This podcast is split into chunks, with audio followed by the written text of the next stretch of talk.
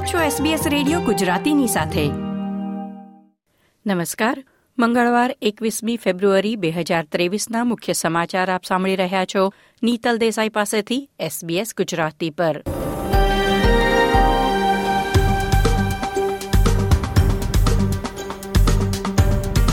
આજના મુખ્ય સમાચાર. દેશના ઇતિહાસમાં પ્રથમ વખત કેન્દ્ર સરકારે પ્રધાનમંડળની બેઠકનું વેસ્ટર્ન ઓસ્ટ્રેલિયાના પિલબરામાં આયોજન કર્યું.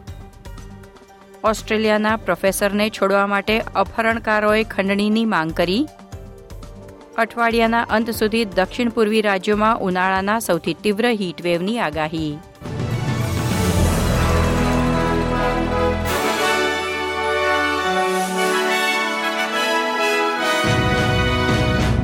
પ્રસ્તુત છે સમાચાર વિગતવાર. પશ્ચિમ ઓસ્ટ્રેલિયામાં પ્રથમવાર ફેડરલ કેબિનેટ બેઠક યોજવામાં આવી છે. જેમાં સરકારના વીસ વરિષ્ઠ પ્રધાનો તેમજ વડાપ્રધાને હાજરી આપી છે. આ બેઠક આજે બપોરે પોર્ટ હેડલેન્ડ ખાતે યોજાઈ હતી. રાજધાની કેનબેરાની બહાર નિયમિતપણે વાટાઘાટો યોજવાનું લેબર પક્ષે ચૂંટણી પ્રચાર સમયે વચન આપ્યું હતું. તેના ભાગરૂપે આજે પ્રથમ બેઠક પશ્ચિમ ઓસ્ટ્રેલિયાના પોર્ટ હેડલેન્ડમાં યોજવામાં આવી છે. પાપવા ન્યુગિનીમાં ઓસ્ટ્રેલિયન નાગરિકના અપહરણના સમાચાર વિશે વડાપ્રધાન એન્થની આલ્બનીઝીએ વધુ વિગતો માંગી છે. Deputy police commissioner doctor Philip મિટનાનું કહેવું છે કે સદન હાઇલેન્ડ અને હેલા પ્રાંતની સરહદ પાસે સશસ્ત્ર અપરાધીઓએ ઓસ્ટ્રેલિયાના પુરાતત્વના પ્રોફેસર અને ચાર સ્થાનિક સંશોધકોને બંધક બનાવ્યા છે. વડાપ્રધાને ખાતરી આપી કે ઓસ્ટ્રેલિયન નાગરિકની મુક્તિ માટે વાટાઘાટો માટે જરૂરી સંસાધનો તહેનાત કરવામાં આવી રહ્યા છે. વડાપ્રધાન એન્થની એલ્બનીઝીએ કહ્યું છે કે ઓસ્ટ્રેલિયાના આદિજાતિના લોકોને દેશના સંવિધાનમાં વાચા આપવા વિશેનો જનમત વોઇસ રેફરેન્ડમ આ વર્ષે ઓક્ટોબર અને નવેમ્બર વચ્ચે યોજાશે.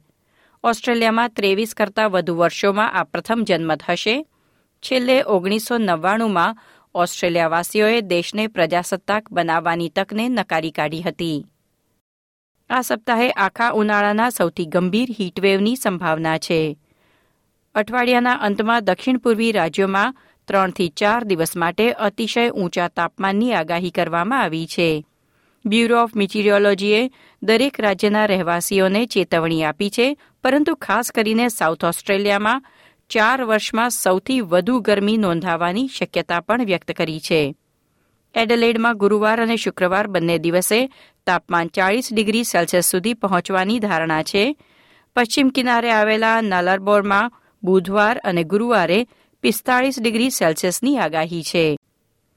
પર્થ મેટ્રોમાં ત્રીસ ડિગ્રી સેલ્સિયસથી વધુ તાપમાનની અપેક્ષા સાથે પશ્ચિમ ઓસ્ટ્રેલિયાના ભાગો માટે ટોટલ ફાયર બેન જાહેર કરવામાં આવ્યું છે.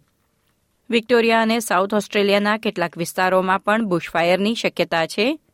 હવામાન ખાતાની આગાહી પ્રમાણે દેશના અનેક વિસ્તારોમાં તોફાની પવનની શક્યતા છે, તેથી બુશફાયરની સ્થિતિ અતિ ગંભીર બની શકે છે.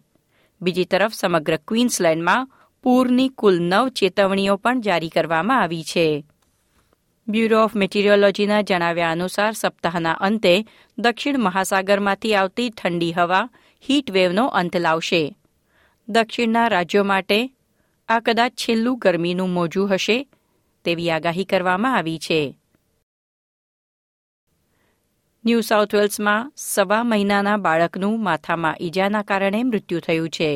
ન્યૂ સાઉથ વેલ્સ એમ્બ્યુલન્સ કાર્યકરોએ જણાવ્યું કે બાળક પર કૂતરા દ્વારા હુમલો કરવામાં આવ્યો હોવાની શક્યતા છે, તેથી હવે પોલીસ દ્વારા તપાસ કરવામાં આવી રહી છે. રેન્જર્સ દ્વારા ઘરમાંથી બે રોટવાઇલર પ્રકારના કૂતરા જપ્ત કરવામાં આવ્યા છે. ગયા વર્ષ દરમિયાન ત્રણ મહિનાના સમયગાળામાં રાજ્યભરમાં કુલ એક હજારથી વધુ કૂતરા દ્વારા હુમલાના કિસ્સા નોંધાયા હતા. ક્વીન્સલેન્ડમાં રાજ્યના જામીન ભંગ કરવાના નિયમોમાં ફેરફાર કરી વધુ કડક સજાની જોગવાઈ ઉમેરવામાં આવી છે. જામીનની શરતોનો ભંગ કરતા બાળ અપરાધીઓ માટે નવો વિવાદાસ્પદ કાયદો અમલમાં આવશે.